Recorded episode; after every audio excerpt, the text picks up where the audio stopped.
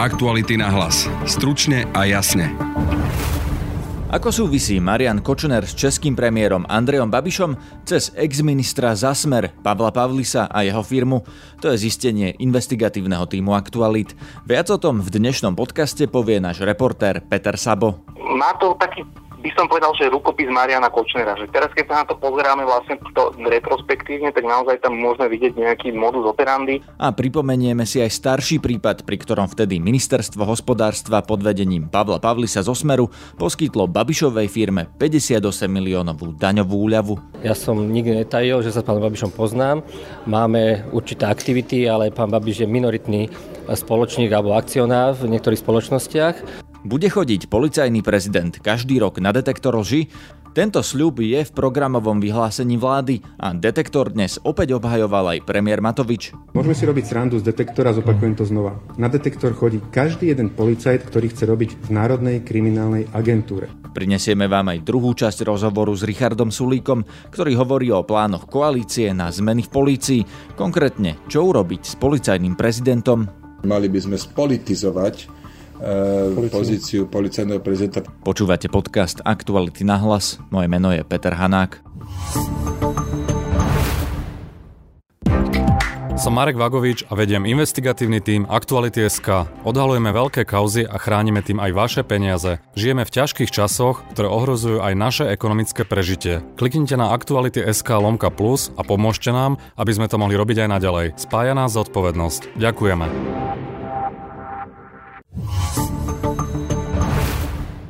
Investigatívne oddelenie Aktualit našlo ďalšie prepojenie Smeru na Mariána Kočnera a tentoraz aj s presahom na českého premiéra Andreja Babiša. A to konkrétne cez Pavla Pavlisa, bývalého ministra hospodárstva za Smer, ktorý síce vo funkcii ministra pre sériu kauz vydržal len krátko, ale bol dlhoročným poslancom Smeru, štátnym tajomníkom a až do tohto mesiaca nominantom Smeru na čele Úradu pre normalizáciu, metrológiu a skúšobníctvo. V tejto chvíli mám na linke nášho reportéra Petra Saba, ktorý nám povie viac. Peťo, počujeme sa? Áno, počujeme sa. Aké spojenie ste našli spolu s kolegom Martinom Turčekom, ktorý písal ten článok, ktorý si čitatelia teraz môžu prečítať na Aktualitách? Aké spojenie ste našli medzi Marianom Kočnerom a Andrejom Babišom práve cez Pavla Pavlisa? My sme našli vlastne také spojenie, že Marián Kočner si písal so svojím bývalým zaťom a svojím právnikom na Malte Kristianom Elulom. A vlastne, keď sa prevalili tie podozrenia, že Marián Kočner môže byť za vraždou Jana Kuciaka, tá Kristian Elul ako keby chcel dištancovať od všetkých biznisov Mariána Kočnera a vtedy mu vlastne on aj napísal, že chce sa dištancovať od biznisu vo firme Port Service. A to je vlastne firma, ktorá v minulosti bola takou dcerskou firmou práve firmy, ktorú spoločne založili Pavel Pavlis, Andrej Babiš a jeden rakúsky podnikateľ. Takže z toho vyplýva, že Kočner vlastnil firmu, ktorú spoluvlastnili, teda cez inú firmu, Pavel Pavlis a Andrej Babiš? Nie je to úplne jasné, pretože tá firma je vlastne na nejakú karibskou schránkou na holandských Antilách. A tam my nemáme prístup k tomu, nevidíme do toho, kto tam je ako keby napísaný na papieri, že ju vlastní, ale všetky tie indície naznačujú, že tie nitky naozaj vedú k Marianovi Kočnerovi. Marián Kočner sa totiž na túto firmu pýta Kristiana Elula, Kristian Elul figuroval v predstavenstve tejto firmy a vlastne v konečnom dôsledku aj sedeli dátumy, ktoré si medzi sebou Elul s Kočnerom vymieniali ohľadne zrušenia firmy. Čiže dá sa predpokladať, že naozaj Kočner za touto firmou mohol byť.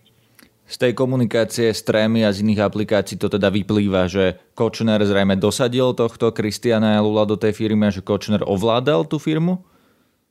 Je to možné.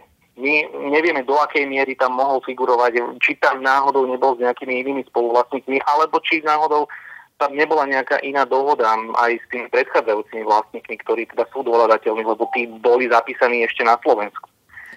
No a teda Pavlis a Babiš vlastnili tú firmu Port Service v tom istom čase ako Kočner, alebo to oni Kočnerovi predali, alebo ako to bolo? Kočner vlastne tú firmu vlastnil až po nich, keď o tom hovoríme, že ju mohol vlastniť až po nich. pretože vlastne aj nám Pavel Pavlis teda priznal, že on tú firmu predal nejakej inej firme za symbolickú 1 korunu. Takže Pavel Pavlis zrejme predal firmu Kočnerovi za 1 korunu tesne predtým, ako sa stal poslancom za Smer?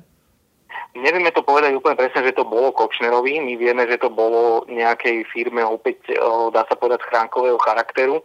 A kto už za touto firmou bol, tak to bohužiaľ my nevieme povedať na 100%, ale teda vieme, že potom v tých neskorších rokoch naozaj z tej komunikácie medzi Kočnerom a Elulom vyplýva, že tie nitky naozaj vedú ku Kočnerovi. Ak mám ja správne informácie, tak Pavel Pavlis tú firmu predával aj preto, že táto firma Port Service žalovala štát o 60 miliónov. Mám pravdu? Áno, bolo to tak. Vlastne táto firma bola v zásade takmer založená len kvôli tomu, aby figurovala v tom spore vlastne s Fondom národného majetku. Jednalo sa o privatizáciu Bratislavského prístavu. Fond národného majetku vlastne firmu Port Service z tej privatizácie vylúčil kvôli nejakému pochybnému úverovému prísľubu a vlastne oni to napadli na súde.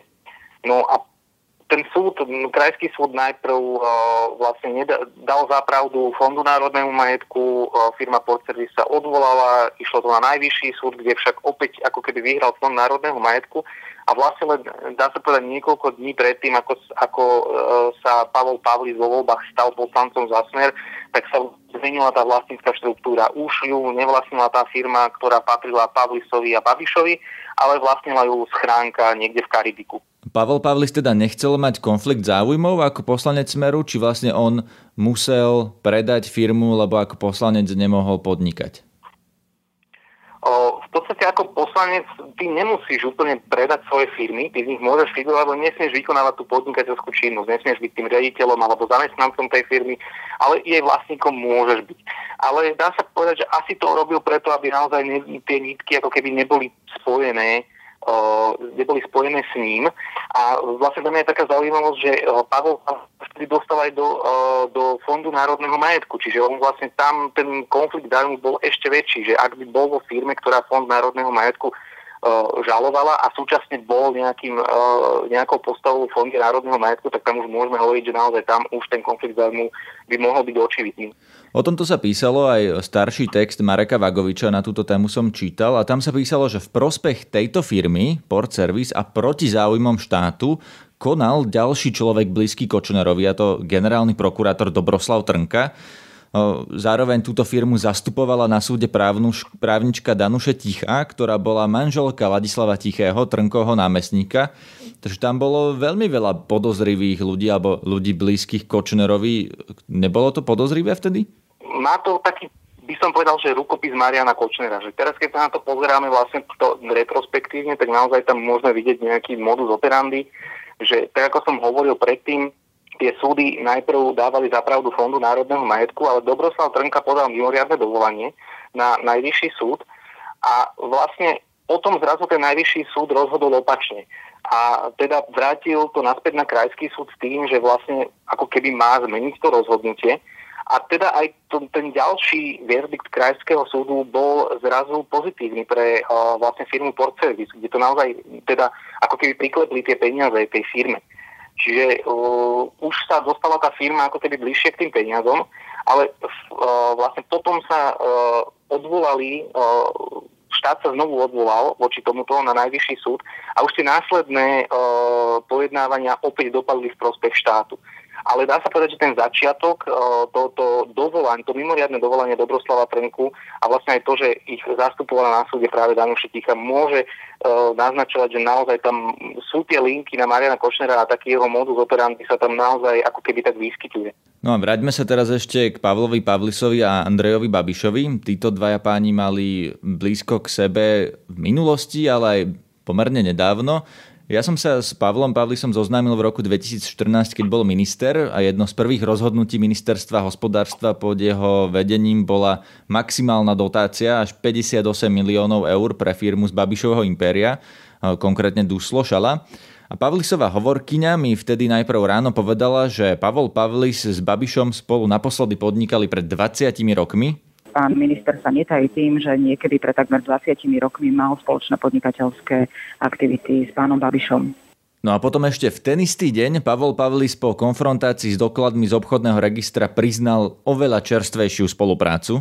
Mám z obchodného registra výpis, Pavlis o firme Port Service, kde bol vlastne v rokoch, tu mám od 2009 až 2006, tu bol Agrofair do 2009, od 2009 do 2013 Duslo priamo. Tak v tej firme v tom čase, od roku 2008 aj doteraz, je firma Finmark, ktorej, to je zase iný výpis, ste vy spoločníkom. Znamená to, že... Ja to poznám. Znamená to, že vlastne... Ja poznám štruktúru svojich firiem. Vaše podnikateľské aktivity s pánom Babišom, alebo teda so spoločnosťami Agrofert a Duslo, to nie je tých 20 rokov dozadu, to keď ste boli spolukonateľmi, ale vlastne tie vaše podnikateľské kontakty s pánom Babišom podľa tohto trvali do roku 2013. Je to tak? Tak, ako máte výpis, ja absolútne ho nespochybňujem. Je taký, aký je. Ja som nikdy netajil, že sa s pánom Babišom poznám. Máme určité aktivity, ale pán Babiš je minoritný spoločník alebo akcionár v niektorých spoločnostiach. A takisto v spoločnosti Port Service, ja to absolútne netajím. Je to transparentné. Ja v zmysle zákona, tak ako je stanovené, keď som sa stal podnikateľom, som ukončil svoje aktivity ako konateľ v týchto spoločnostiach. To znamená, tak ako pán Babiš a ja, tá štruktúra toho podnikania je tak v zmysle zákona, to znamená, že s pánom Babišom priamy kontakt absolútne nemáme. Ale ste spoločníkom, alebo teda boli ste do toho roku 2013, takže spoločné podnikateľské záujmy. V podstate ste s ním, alebo s Duslošala ste boli v tej firme zúčastnení, ako teda cez tú ďalšiu firmu, do roku 2013 a teraz vaše ministerstvo im dáva dotáciu, alebo teda vybavovalo sa to aj cez vaše ministerstvo. Nevidíte v tom nejaký konflikt záujmov alebo nejaký problém, že vlastne v tej firme ste mali spoločné záujmy do roku 2013? Ja absolútne v tomto nevidím žiadny konflikt záujmov. Ja budem prvý, ktorý sa pod ten projekt podpíše, ak bude schválený v Bruseli. Ten projekt je absolútne transparentný, bol prijatý v máji tohto roku na naše ministerstvo, bol vyhodnotený ako úspešný projekt, ktorý sme posunuli ďalej na ministerstvo financie, ktoré takisto dalo k tomu kladné stanovisko a v zmysle zákona sme tento projekt poslali na schválenie do Bruselu, čakáme na vyhodnotenie Bruselu, na stanovisko Bruselu, ak príde stanovisko kladné, naše ministerstvo nebude mať absolútne žiadny problém tento projekt podporiť, vzhľadom na to, že sa jedná o významnú investíciu na Slovensku. Ja si neviem predstaviť, že by som prišiel do Šale a ľuďom povedal, že dajte si výpoveď, alebo dávate výpoveď vzhľadom na to, že ja sa poznám s pánom Babišom, že mám s ním nejaké aktivity z minulosti a že ľudia prídu o prácu len kvôli tomu, že ja sa poznám s pánom Babišom, tak ako sa poznám s ďalšími 100 podnikateľmi, ktorí takisto podávali projekty na ministerstvo, keď som tam bol alebo aj nebol. A ja absolútne neviem žiadny konflikt. A tu je priamo Duslošala do roku 2013 vlastne vo firme, v ktorej máte účasť aj vy. Ale ja sa pýtam, v čom je konflikt záujmov? Že sa poznám s pánom Babišom, alebo že má s ním nejaké podnikateľské aktivity? Keby... Ešte nedostala. Tak je tu možnosť, že ju nedostane, ale asi menšie ako, že ju dostane. Nie je to dotácia, je to daňová úľava, je to investičný stimul, ktorý v zmysle zákona ja som povinný podpísať, pretože nevidím absolútne žiadny dôvod, aby som ten projekt nepodpísal, pretože spĺňa všetky náležitosti. Ak to má ten projekt padnúť iba na tom, že sa ja poznám s pánom Babišom, tak ja si myslím, že to je zlé. Peťo, čo teda vieme o vzťahu Pavla Pavlisa a Andreja Babiša? Ten vzťah Pavla Pavlisa a Andreja Babiša určite je, by som povedal, biznisovo veľmi úzky, pretože vlastne oni dodnes v tej pôvodnej firme Port Service Bratislava vlastne stále figurujú, nakoľko Pavel Pavlis tam má podiel cez svoju firmu Finmark a Andrej Babiš tam má podiel cez svoju firmu Inoba. Takže vlastne oni dodnes naozaj sú biznisovo prepojení. A koniec koncov aj v minulosti písali novinári o tom, že Andrej Babiš sa priznal, že sa s Pavlom Pavlisom stretával, mal sa stretávať s ním napríklad na takých stretávkach bývalých zamestnancov Petrinexu, kedy sa pravdepodobne tieto dve osoby spojili a vlastne sa tam stretli. Takže oni sa naozaj už musia poznať veľmi dlhé roky a ten vzťah... Určite biznisovo môžeme hovoriť o úzkom vzťahu, pretože sú to ľudia, ktorí robili nie že biznis spolu, že si niečo predávali, ale oni sú v spoločnej firme v zásade. No dobre, ale treba povedať asi aj to, že Andrej Babiš sa aspoň formálne svojich biznisov vzdal, že to previedol na nejaký zverenecký fond, ktorom síce figurovala jeho manželka, jeho právnik, ale že Andrej Babiš teda asi už nie je priamo vlastníkom tej firmy. Toto podľa slovenského zákona nie je pravda, pretože konečným užívateľom výhod alebo jedným z konečných užívateľov výhod týchto firiem je podľa slovenského registra partnerov verejného sektora aj Andrej Babiš. Čiže to, že v Česku sa možno dostal do tej role, že sa ako keby od tých firiem dištancuje, tak podľa slovenského práva je Andrej Babiš stále konečným užívateľom výhod v týchto firmách. To bol náš investigatívny reportér Peter Sabo. Aktuality na hlas. Stručne a jasne. Policajný prezident pôjde na detektor lži a budú sa zrejme meniť aj pravidlá jeho voľby. Najväčšia vládna strana Oľano tak zrejme plánuje splniť svoj predvolebný sľub, ktorý v diskusii v našom podcaste sľuboval Lukáš Kyselica, vtedy trojka na kandidátke Oľano a dnes štátny tajomník na ministerstve vnútra. Ten policajný prezident by mal prechádzať tým detektorom lží, a takisto jak všetci funkcionári, všetci hlavní vrcholoví funkcionári. To tu doteraz chýbalo, že najviac informácií unikalo cez funkcionárov. Tí nemuseli chodiť na tieto psychofyziologické vyšetrenia pravdopodobnosti a tak ďalej. Pozor, to neznamená, že príjme sa policajný prezident, pôjde raz na detektor, samozrejme ukáže majetkové priznanie, treba až na výbore, ale aby zase nezvočel alebo nezdivočel, že sa spriahne s tou politickou mocou po voľakom roku, a že bude slúžiť len tomu ministrovi, tak tieto previerky by som robil opakovane. Takže by ste posielali policajného prezidenta na detektor lží trebárs každý rok? Trebárs, to sa dá nastaviť, sadnúť si, porozprávať sa o tom. Ale ide o to, že doteraz, čo sme tu mali, od 89. každá vláda, keď bola dlho pri moci, zvlčela. Každý začal možno robiť dobré veci, ale každého tá moc a peniaze opantali a potom to tu nefungovalo.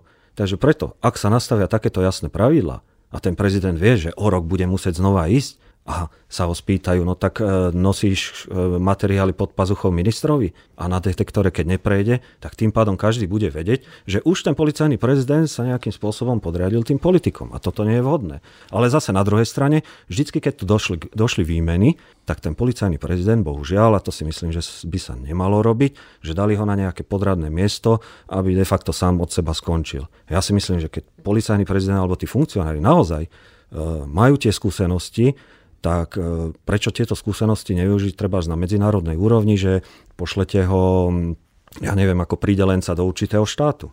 Policajný prezident na detektore lží je aj v programovom vyhlásení vlády.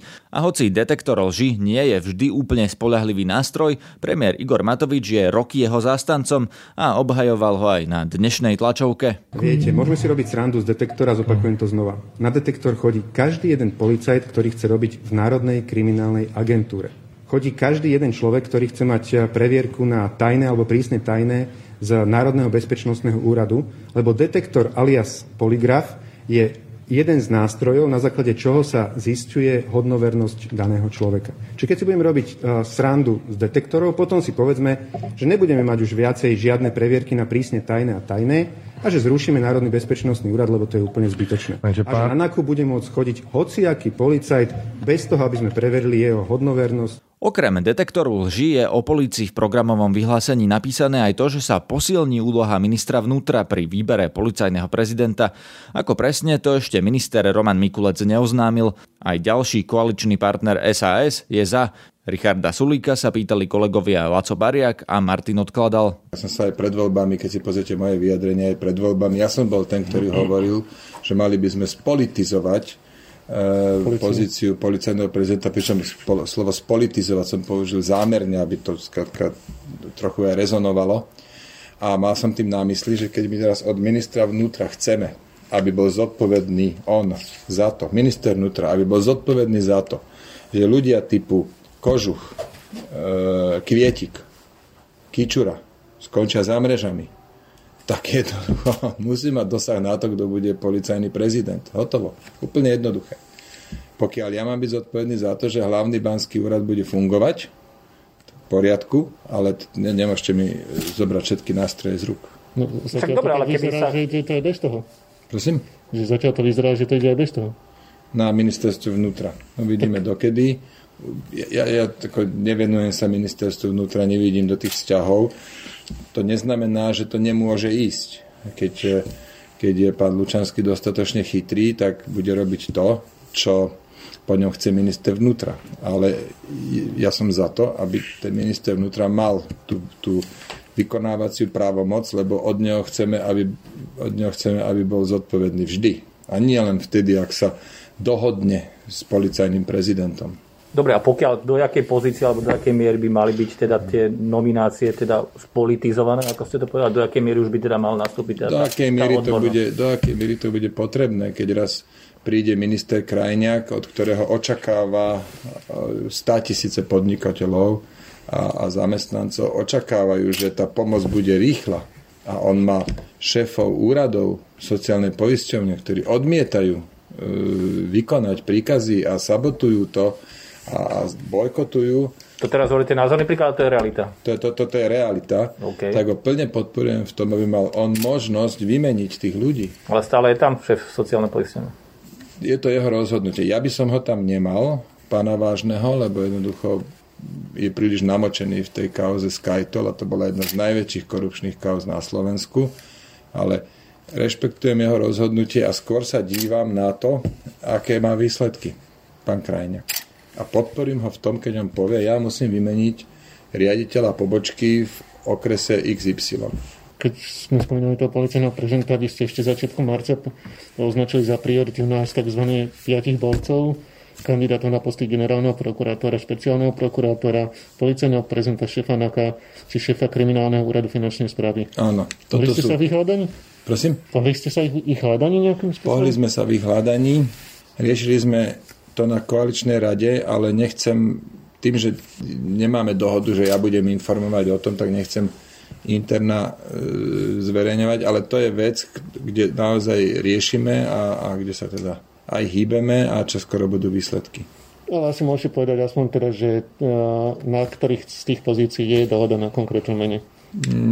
Nie, ešte nie je dohoda na žiadnom mene, ale niektoré mená ani dohoda. Napríklad šéf KUVSu je, tam očakávam, že minister financií vyberie veľmi vhodného, zdatného človeka a nie, že to bude riešiť koaličná rada. Koaličná rada bude riešiť najmä dve mená, generálny a špeciálny prokurátor. Čiže na týchto dvoch menách ste sa už nejak približili? Začali sme o tom diskutovať a teda som pevnej nádeje, že vyberieme to najlepšie, čo je na trhu. Čo to znamená? Prosím? Čo to znamená? To znamená, že vyberieme najlepších ľudí z tých, ktorých máme, ktorí sú k dispozícii, ktorí sú ochotní to robiť, ktorí sú prokurátori, ktorí splňujú ďalšie zákonom stanovené podmienky. Čo sa týka policajného prezidenta? Tam sme ešte v debate nepokročili, ale aj na to dojde. Mohol by byť... Akože nie, že nepokročili, ale tam sme ešte debatu na úrovni koaličnej rady nezačali, ale tak aj na to dojde. Čiže možno, že by bol pán Lučanský v najbližších týždňoch? Neviem, mám k tomu teraz nič povedať. Očakávam, že hlavné slovo bude mať minister vnútra. Oslovili sme aj opozíciu, konkrétne exministerku vnútra za Smer Denisu Sakovú. Poskytla nám len písomné stanovisko, z ktorého citujem: vyjadrovať sa k voľbe prezidenta policajného zboru je zatiaľ predčasné. Pán minister vnútra Mikulec uviedol, že výber policajného prezidenta chce riešiť prostredníctvom výberového konania, ktorého presné kontúry sa len tvoria. Počkáme na finálne riešenie, ktoré predloží a potom sa budeme k tomu vyjadrovať. Voľbu prezidenta policajného zboru za môjho pôsobenia sme spracovali s najlepším vedomím a svedomím, aby sme dosiahli čo najväčší konsenzus naprieč celým politickým spektrom a hlavne sme reflektovali na požiadavku verejnosti po ohavnom čine, vražda dvoch mladých ľudí, to jest reflektovali sme na požiadavku odpolitizovať funkciu policajného prezidenta. To je koniec citátu ex-ministerky vnútra Denisy Sakovej. Na dnešnom podcaste sa podielali Lucia Babiaková, Ladislav Bariak, Peter Sabo a Martin Odkladal. Zdraví vás Peter Hanák. Aktuality na hlas. Stručne a jasne.